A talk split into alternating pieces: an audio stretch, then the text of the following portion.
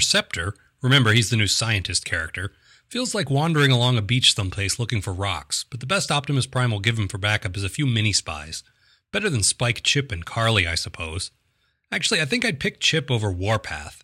There's only so much bam, pow, zoom I can take in a day. A fight happens because even though there are still only about 10 Decepticons on Earth, three of them are obligated to be loitering nearby at all times, because Megatron is nothing if not an absolute genius at resource allocation. While the fight is going on, Beachcomber, he's the dune buggy we met about 12 episodes ago, is off in this peaceful meadow, petting bunnies and stuff, because he's a pacifist, and this is what pacifists spend their time doing. Seriously, I'm one. I'm always doing this sort of thing.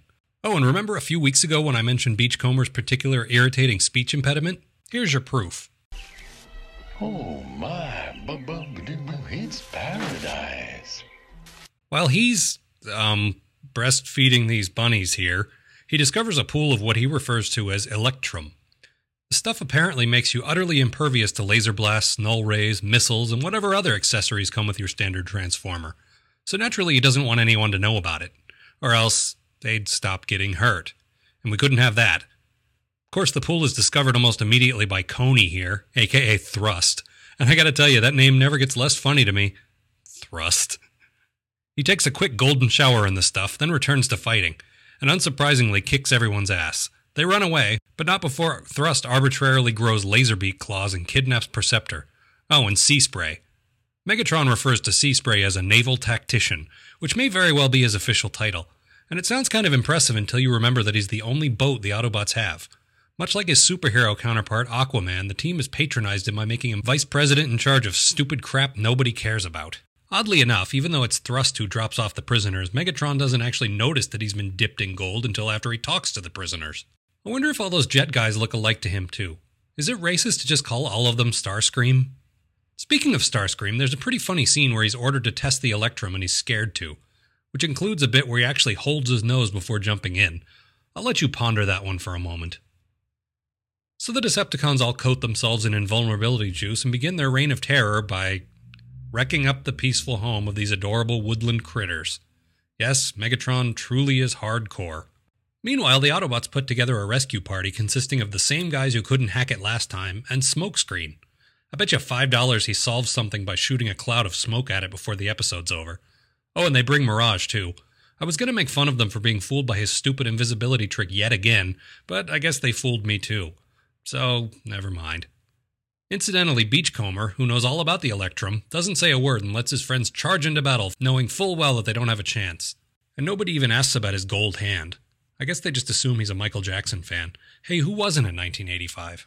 The battle happens, you owe me five bucks incidentally, and Megatron finally figures out a clever way around the highly advanced cloud of smoke tactic. Just shoot up the whole cloud! He's in there somewhere! Mirage runs back to base and gets more reinforcements, which makes total sense to me. If your enemy appears to have some kind of new invincibility and tramples all over a handful of guys, your best bet is to send in more. That's bound to work, right? It doesn't, but why all those Autobots aren't dead now is just beyond me. Especially since Megatron specifically gave an order to show no mercy. I mean, I know this is TV, but they could die off camera, couldn't they? Back at Decepticon HQ, the two prisoners are forced to fight each other to the death. And while this is a particularly stale cliche, it's worth pointing out that it's a cliche that the show hasn't actually indulged in yet. They had to get to it eventually. Here is as good a place as any. So the Autobots, having endured two rounds of flawless victories, decide to send their greatest warrior, the giant Omega Supreme, into battle. What could possibly go wrong? Especially when he actually says, failure impossible.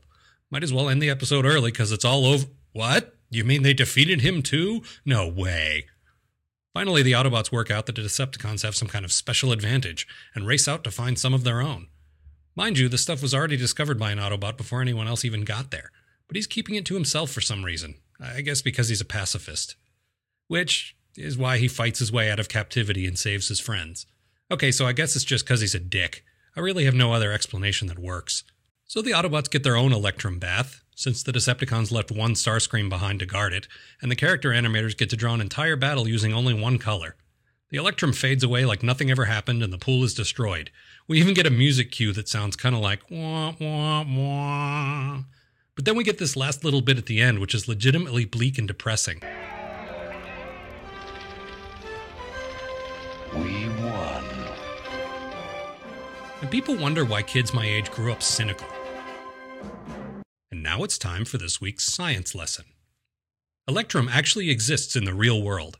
It's a natural alloy of gold and silver, which everyone knows are really tough metals that are impossible to damage or melt. I will enjoy